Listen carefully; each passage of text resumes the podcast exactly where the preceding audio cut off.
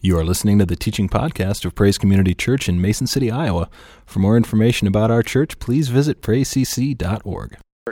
We're starting a, a, series today and for the next four weeks, and we're really going to be looking at one of the books of the Bible that is probably the most ridiculed, the most mocked, the most disbelieved book in all of the Bible. Scholars of the highest degree make fun of the story of Jonah.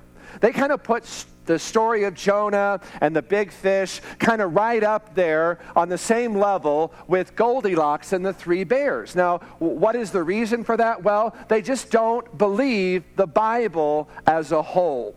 And again, if there's any story in the Bible that shows that truth is sometimes stranger than fiction, I would agree with you. It is the story of Jonah. Again, when a man catches a fish, I mean, that's not real big news, is it? But when a fish catches a man, that is big news. Even though it sounds hard to believe, I do personally believe the story of Jonah literally happened exactly the way it is written. And my default position is I believe it because it's in the Bible and I believe the Bible.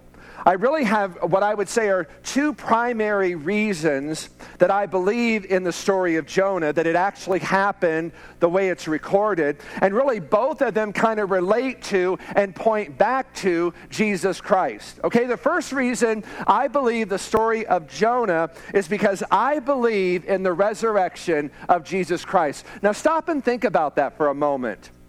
If you have no trouble, believing that Jesus Christ was bodily raised from the dead after being in the tomb for three days, why would you have trouble believing that a man could survive in the belly of a fish for three days and be spit out on dry land? That's my first reason. My second reason is I believe the story of Jonah because Jesus believed it, and if it's good enough for Jesus, it's good enough for me. Jesus said in Matthew chapter 12, verse 40 through 41, he said, As Jonah was in the belly, was three days and three nights in the belly of a huge fish, so the Son of Man will be three days and three nights in the heart of the earth. Now, there again, Jesus is talking about his death. He said, The men of Nineveh, will stand up at the judgment with this generation and condemn it, for they repented at the preaching of Jonah, and now one greater than Jonah is here.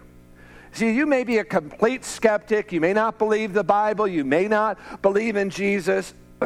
And I think one of the reasons people kind of get hung up on Jonah is a lot of times we really don't understand what the book of Jonah is really all about. See, the book of Jonah, it's not primarily about Jonah. It's not primarily about the fish, because the fish is only mentioned four times. Jonah is only mentioned 18 times. The book of Jonah is really about God, because he's mentioned 38 times. Specifically, the book of Jonah is about God, his will, and us. The reason why Jonah is in the Bible is because he was a fugitive who was on the run from God and God's plans and will for his life. And our common thread, I mean, the one thing every one of us in this room holds in common with Jonah is every one of us in this room at one time or another in our lives have run from God. Some of you in this room may kind of currently be running from God. Isaiah chapter 53, verse 6 kind of captures it like this. And he said, All of us have strayed away like sheep. We have left God's path to follow our own. And that is really what the story of Jonah is all about.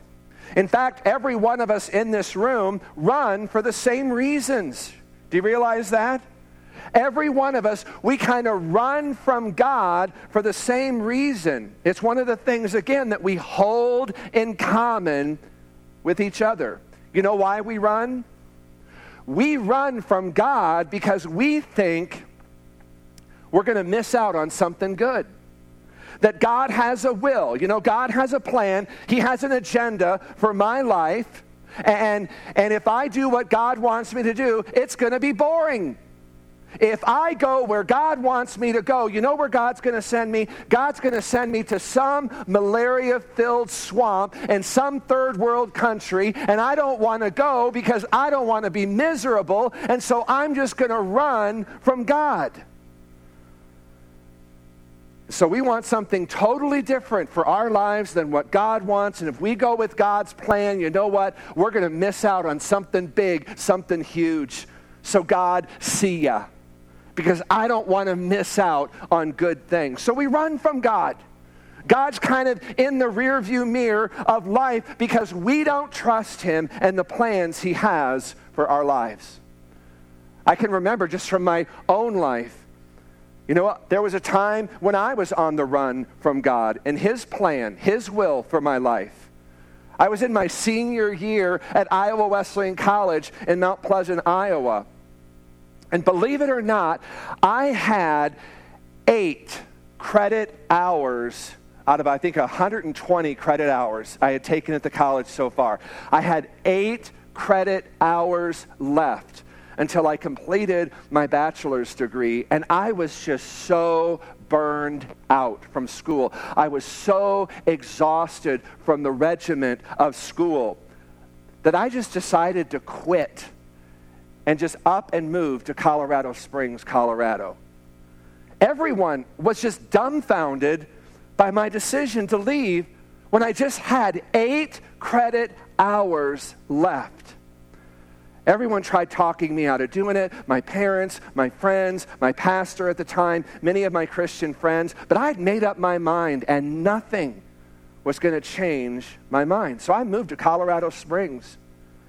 I, I will recommend if you're going to run from God, I can't recommend any greater place than Colorado Springs. But I'll tell you what, the whole time, my two years there, I knew God was telling me, go back and finish what you started. Finish the degree. But I just ran from Him and what He was calling me to do.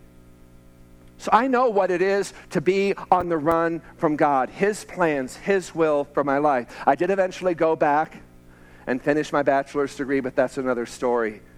And again, there are people maybe in this room this morning who have been, or maybe you're kind of currently on the run from God and His will. And like I said, we always run for the same reason. We're afraid we're going to miss out on something good. We believe God's will, His plan for our lives is going to make us miserable. It's going to be boring. And since we don't want that, we just choose to go our own way. And the truth is, when we decide to run from God, there really are basically two mindsets we adopt that make it really easy for us to run from God. And we're either afraid or we're arrogant. We're either afraid of God's will and plans for our lives, or we are just so arrogant, so prideful, we think we know better what we ought to be doing than God does. We think we're smarter than He is. And so we try running from God just to prove to ourselves we can manage our lives with minimal input or no input from God. So let me go ahead and just kind of give you the punchline to this whole story. Because what Jonah discovered is what many of us have discovered, and that is while you can run from God, you can never outrun God. Muhammad Ali was going to fight one of his early opponents. And a newspaper reporter said to him before the match, Muhammad, your opponent said he's just going to get inside the ring, get on his toes, and he's just going to run from you the entire fight. And Ali just smiled and made that infamous statement you can run, but you can't hide. You know, Adam and Eve kind of learned that lesson there in the Garden of Eden. And Jonah is about to learn that same lesson the hard way on a ship. And what we're going to learn over the next several weeks is a lesson I just pray God will just sear into our hearts if you're thinking about running or you are running and it is this obedience always brings blessings, disobedience always brings burdens.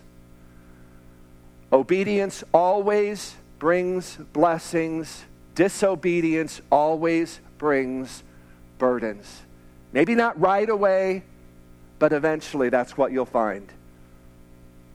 So, how do we become fugitives like Jonah? I mean, how is it that we kind of begin this journey of running from God? I mean, what causes us to go east when God says to go west? What is it that causes us to go there when God says go here?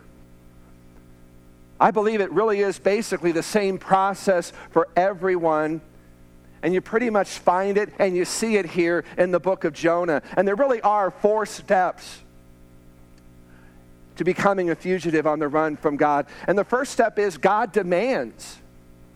Jonah chapter 1, beginning with the first verse, look what it says. Now the word of the Lord came to Jonah, the son of Amittai, saying, Arise, go to Nineveh, that great city, and call out against it, for their wickedness has come up before me.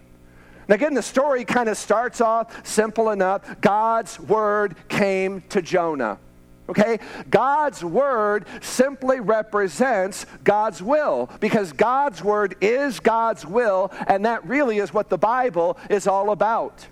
From the first chapter in Genesis to that final chapter there in Revelation, God is revealing, God is declaring, He is telling us what His will, His plans, His purposes are for us. Now, again, you will notice that God's word comes in the form of a command. Because what you're going to discover is God's word always comes in the form of a command and a demand. I challenge you to try something as you're engaged in the daily Bible reading. Again, today we uh, are on Matthew chapter 8. So, as you're kind of in that daily process, see if you can ever find God asking anybody to do anything. And what you're going to discover is He never does.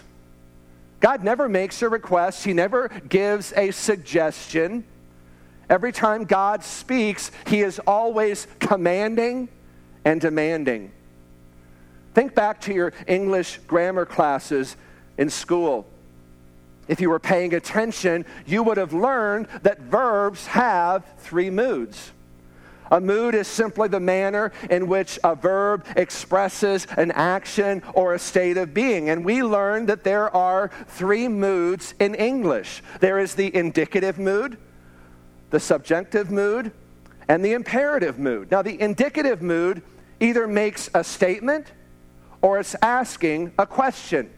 John gave me a birthday present is in the indicative mood.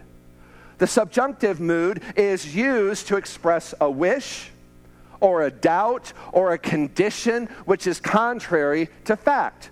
And oftentimes you'll find that kind of uh, expressed with the word if. If I were you, I would always give me a birthday gift. That is in the subjective mood. Now, the imperative mood is used to express a command or a demand. It is found only in the present tense second person. You will remember my birthday and you will get me a gift. That is the imperative mood. Now, what I want you to understand is God is never in a good mood or a bad mood. God is always in the imperative mood. God's word is God's will, and God's will is always expressed in both a demand and a command. God doesn't give us options. For example, 2 Corinthians 6:14, God says, "Do not marry unbelievers." Okay? He doesn't qualify that by saying, but if you're going to marry an unbeliever, at least marry a nice one. Or if you're going to marry an unbeliever, at least marry one that will go to church with you occasionally. No. God commands and he demands do not marry an unbeliever. God tells us in Ephesians 5:18 not to be drunk with wine, but to be filled with the Holy Spirit. Again, there's no exceptions. No conditions to this. God commands and demands certain things for our lives. And again, one of the reasons why we sometimes resist and refuse God's will is because, frankly, it's not always easy, right? Look what God told Jonah to do in verse 2 Arise, go to Nineveh, that great city, and call out against it, for their wickedness has come up before me. Now, Nineveh was the capital of Assyria. And the Assyrians, they were the sworn mortal enemies of Israel. They're kind of like Hamas or Al Qaeda today concerning Israel. And what God was asking Jonah to do there in verse 2 would be like asking a Jew in 1942 to go to Germany and to tell Hitler to repent, to turn from his wicked ways, that God loved him and had a wonderful plan for his life. There are times that God asks us to do things that are not easy and things we don't want to do. And in this case, God was asking Jonah, He said, I want you to go to that rebellious, that wicked, evil pagan nation, and I want you to preach to them. And I want you to call them to repentance that they might receive my mercy, my kindness. Jonah didn't want to do that. He wanted his enemies the Ninevites to receive the wrath and the judgment of God. Jonah didn't want to do it, he wanted the Ninevites wiped off the face of the earth. Just like many of us, many times in this room, we want to see our enemies, those who come against us, those who persecute us, those who cause us to suffer, we want them to see and to taste the wrath of God. In different and various ways, we run from God and we stay silent. Nevertheless, for Jonah, I want you to understand at this point in the story, there's no harm, there's no sin, no disobedience, no foul. The second step in becoming a runner from God is we decide. If you've ever watched Fox News, you'll know that they say, We report, you decide. God says, I demand, you decide. In other words, every day of our lives, the number one responsibility that we will always have in our relationship and walk with God is this Will we decide to do His will or not? God demands, but God does not force us to obey his demands. Frankly, I think we would all be much better off if he did. But God loves us so much that He gives us the freedom to make our own choices, to make our own decisions. And the beauty is, when you decide to say yes to God, you kind of position yourself in that place where Paul said in Romans chapter 12, verse 2, when you say yes to God, it's there you'll be able to begin to discern the will of God, what is good and acceptable and perfect. But here's the important thing though your yes, though your obedience to God may cause you to face difficulties, challenges, persecutions, suffering on the outside, you will face great peace and contentment on the inside. The trouble for every one of us starts when we say no to God. But the next three words in verse 3 says it all. But Jonah ran. You know, it's one thing to resist God's will, but it's another thing to just flat out refuse it. However, Jonah goes further than just resisting God's will. Verse 3 says, But Jonah ran away from the Lord and he headed for Tarshish. Jonah was determined not just to run from God, he was all about getting as far away from God as he could possibly get. So you may not realize this, but Nineveh was 500 miles northeast of where Jonah was at that time. And Tarshish was like 2,500 miles southwest of Jonah. It, would be paramount to telling someone to go to New York City, but they decide to go to Los Angeles instead. But Jonah had made his decision just like we do every time. And there's something I want you to kind of remember because this is important. There's really only two cities mentioned in the book of Jonah Nineveh and Tarshish. See, Nineveh represents God's will. It represents saying yes to God. It represents obedience. Tarshish represents your will, your agenda, your plans. Nineveh represents what God wants you to do, and Tarshish represents what you want to do. And every day of your life, whether you realize it or not, you will visit one of those two cities.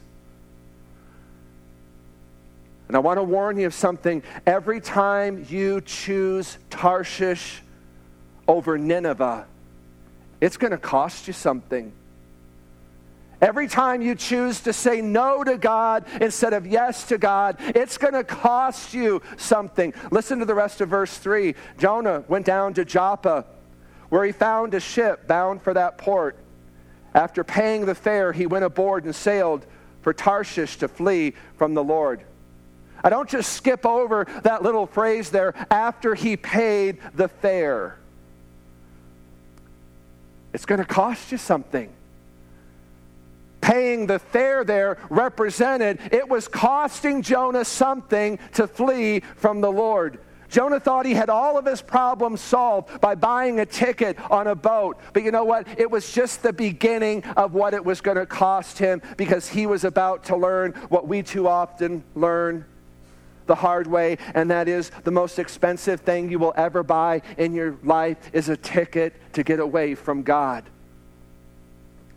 If you're thinking about running from God, if you're thinking about going north when God says to go south, you are going to be amazed at how often you will find a ship, you'll find a boat, you'll find a way to escape from God. Do you know why?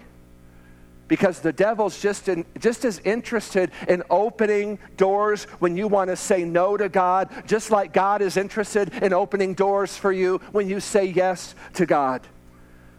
And as you're going to see, when you think you're actually kind of getting away with it, there'll come a time where you kind of really believe that, you know, you're the first person in history who has successfully outran, gotten away from God with no consequences. And Jonah teaches us that when you are in the valley of decision, if you're not careful and you say no to God, you're going to walk right into the pit of disaster. When you make the wrong decision and you take the wrong path, you're going to hit the dead end of disaster every time. Isn't that true in the story of the prodigal son in Luke 15? He thought when he walked out of that house with his father's, his share of his father's inheritance, all that money stuffed in his pockets, he was heading out to live life in the fast lane. He was going to be going from one party to another party. But eventually, one party gave way to a pig pen. See, the devil will provide the ship, he may give you the fare, but God provides the storm. Now we see the third step to becoming a runaway we disobey. I want to go back to verse 3 for just a moment, and I want you to see two phrases there. The first one is, But Jonah ran away from the Lord. The second one is he went aboard to flee from the Lord. Do you realize Jonah was not interested on going on a sightseeing tour to Tarshish? He wasn't interested on going on some kind of a ocean cruise. Jonah had really one goal in mind. He wanted to get away from God as fast and as far as he could. He wanted to flee, not just from the presence of God but the purpose of God. I want you to understand something. Every time you flee the presence of God, you are also fleeing the purposes of God for your life. I want you to understand God is patient. He's long suffering. He's gracious with us as long as we are in the valley of decision. When, when we're back there in that first step, you know, God commands that I talked about earlier, as we're kind of wrestling with God's call, God's will for our lives, we haven't done anything wrong. There's no harm, there's no foul, there's no sin, there's no disobedience. God understands. There are times where He'll ask us to do things and we may be afraid to do it. God understands that. God even takes mercy on us when we are so arrogant and prideful to think that we know better for our lives than He does. The problem comes when either the fear or the pride leads to disobedience, and that is when the trouble starts. I want you to remember this about sin and disobedience. Whenever you decide in any area of your life, big or small, to run from God, whenever you decide to go east when God says to go west, you are about to take a trip that is always longer, costlier, and harder. Jesse Duplantis puts it this way. He said, Sin and disobedience, it will take you further than you want to go, keep you longer than you want to stay, and cost you more than you want to pay. And that's true. I want you to notice the fourth step in the life of the runner. Because even though it's a hard step, it illustrates how much God loves us, even when we are on the run from Him. The fourth step is God disciplines. And I know for some of us that that's a hard concept. We don't like to think of God as a disciplinarian. But listen to verse 4 through 5. Then the Lord, God, sent a great wind on the sea. God sent such a violent storm that arose that the, that that threatened the ship to break up. All of the sailors, all those who were aboard, were afraid, and says each one cried out to his own God, and they threw the cargo into the sea to lighten the ship. Now, you know it's a bad storm when sailors are afraid. But, folks, when sailors start praying, you know it is a really bad storm, right? I mean, you got to feel sorry for these sailors. They didn't ask for this, they weren't the problem. Remember, this was a cargo ship. These sailors were delivering cargo to Tarshish, and it's how they made their money to feed their families. You know what? If the cargo doesn't get to Tarshish, they don't get paid. All because of one stubborn prophet who said no to God. The cargo was lost and their money goes down the drain. But you know what? There's a great lesson to be learned here. And the lesson is this runners always hurt those who are close to them or around them. Do you realize when you're running from God, family and friends will be impacted? They will be hurt by the shrapnel of your life when you're running from God? When you're disobedient? When you're rebelling against God, who gets hurt? Who gets affected? Not just you, but your kids get affected. Your parents get affected. Your spouse gets affected. Your friends get affected. And the wounds and the hurt and the heartache of your running from God, they just spread like a spilled drink on a floor. chapter 1 says the sailors have tried everything to save the ship, and all hands are on deck except one, and they notice Jonah is missing. Jonah's nowhere to be found. So the story continues, verse 5 through 6. But Jonah had gone below deck where he lay down and fell into a deep sleep. The captain went to him and said, How can you sleep? Get up and call on your God. Maybe he will take notice of us and we will not perish. Story says that everyone else had tried praying to their God and it didn't work, so they had one last card in the deck, and that card was Jonah. And so they thought about asking him to pray to see if maybe his prayer would help.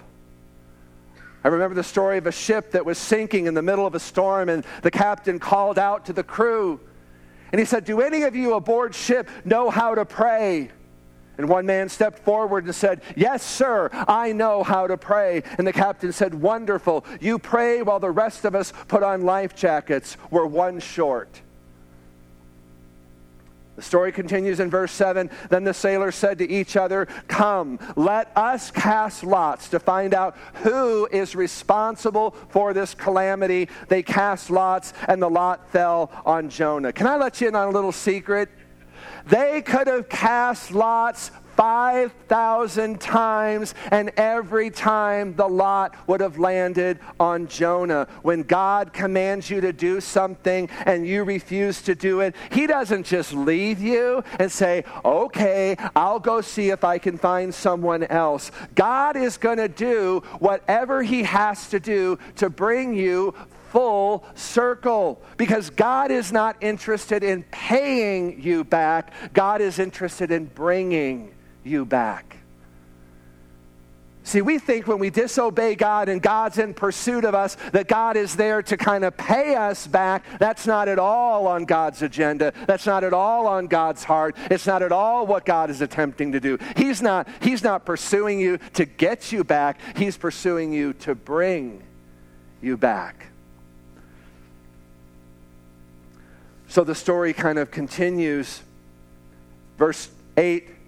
So they asked Jonah, Tell us, who is responsible for making all this trouble for us? What do you do? Where do you come from? What is your country? From what people are you? And Jonah answered, I am a Hebrew, and I worship the Lord, the God of heaven, who made the sea and the land. This terrified them. When he made that declaration, I am a Hebrew. I worship the Lord, the God of heaven, who made the sea and the land. They freaked out. And they asked him, What have you done?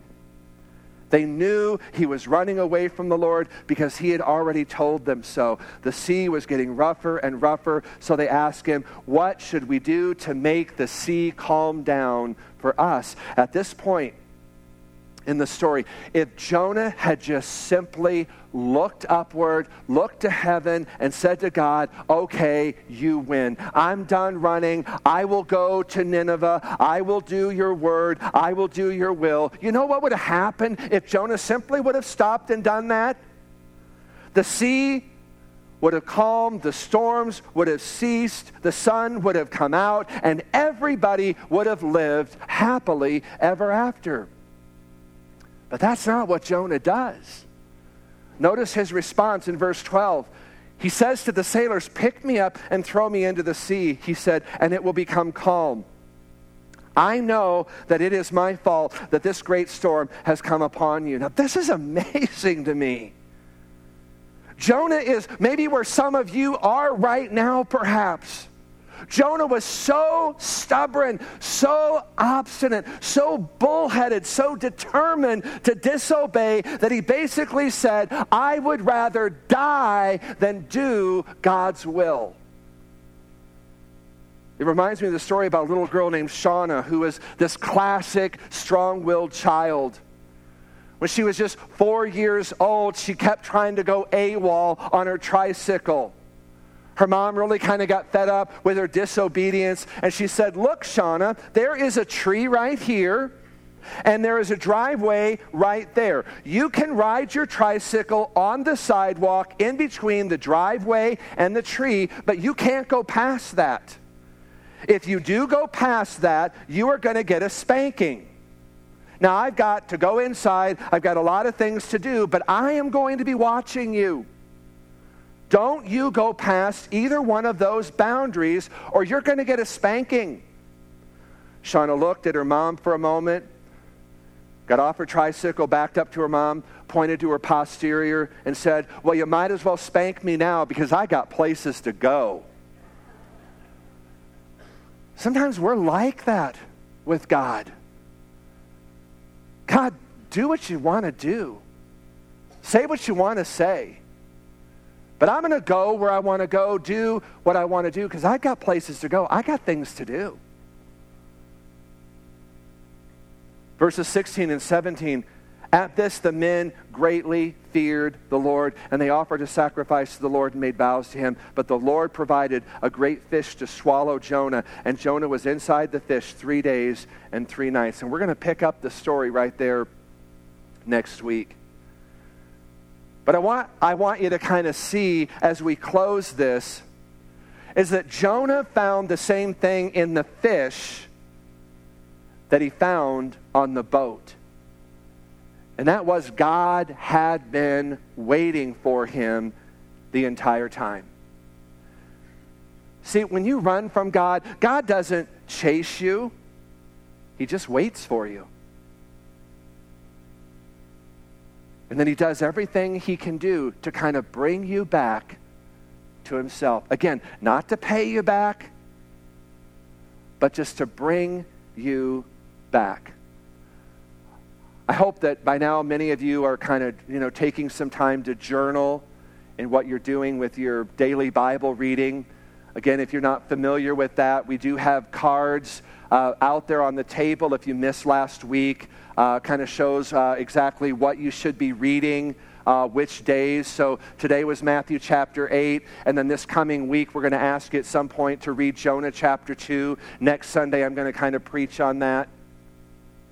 And one of the goals we've been doing with the Bible reading is hoping that you're taking time to journal and just kind of reflect what is God saying to you uh, in these readings? What is God saying to you in the book of Jonah? And so maybe as you're kind of journaling this week, maybe kind of just journal on these questions I put on the backside, the bottom of your outline there. And, and it's just simply this Are you headed in the wrong direction in life? You know, are, are you going north and God's telling you to go south? Have you kind of gotten on the wrong ship? Is there an area in your life, maybe relationships, maybe with your finances, maybe with your career, your job? Are there things in your life where you're just saying no to God because you think you know better? Or you're afraid that maybe if you do what God wants you to do, He's going to kind of destroy all of your fun. So, is there an area in your life where you're saying no to God when you ought to be saying yes? Maybe just think about those areas. One of the things I kind of did this week was, was kind of just started thinking what are the Ninevehs in my life? What are the things I'm saying yes to God? And, and what are those Tarshish areas in my life? Where I'm saying no to God or I'm kind of resisting whatever it is I feel God doing, and maybe just kind of put a line down the center of the paper Nineveh on one side, Tarshish on the other. Just ask God to speak to you in the midst of that. And what I think you'll find is you'll find that there's a loving God waiting for you.